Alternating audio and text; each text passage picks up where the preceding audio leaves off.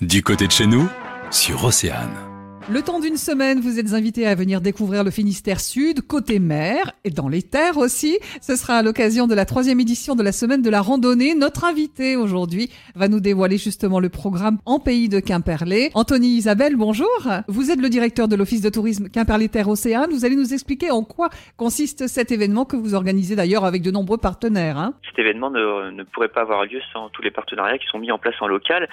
Pour faire euh, simple, c'est une semaine complète dédiée entièrement à la découverte euh, du pays de Quimperlé et de Guidel, puisqu'on franchit euh, sur une des journées la Laïta, on pourra découvrir de nombreux sentiers de randonnée de tout le territoire, que ce soit en bord de mer ou dans les terres, ou même en ville du côté de Quimperlé. Tout ça accompagné avec des, des associations de, de, randonnée locales qui se prêtent au jeu. Alors il y a 12 randonnées gratuites qui sont prévues. Exactement.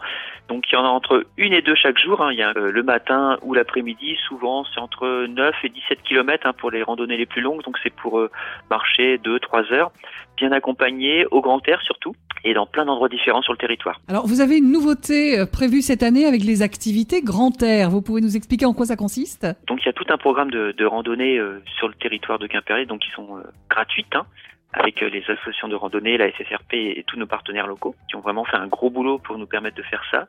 Mais en parallèle, on a souhaité aussi valoriser des partenaires euh, sur le territoire qui font des offres très sympas, comme par exemple une découverte euh, en longe côte euh, du territoire. On peut faire aussi du kayak, on peut faire de la marche afghane, on peut aussi découvrir tout ce qui est vertu des plantes médicinales, on peut faire des randonnées comptées, on peut faire des randonnées palmées, on peut faire plein de choses de ce type-là. Donc en parallèle hein, de, des randonnées plus classique, à des tarifs franchement défiant toute concurrence, ça vaut vraiment le détour. Alors, je présume qu'il faut s'inscrire pour toutes ces sorties que vous allez organiser. Hein? Oui, complètement. On a mis en place un, système de réservation, donc tout se fait en ligne sur notre site internet. On a des jauges serrées, hein, puisque c'est à peu près une vingtaine de participants par groupe sur chaque randonnée. Anthony Isabelle, merci d'être venu sur Océane pour nous présenter cette troisième édition de la semaine de la randonnée. Je rappelle que ça dure jusqu'au 18 juin. Merci à vous. Pour en savoir plus, rendez-vous sur oceanfm.com.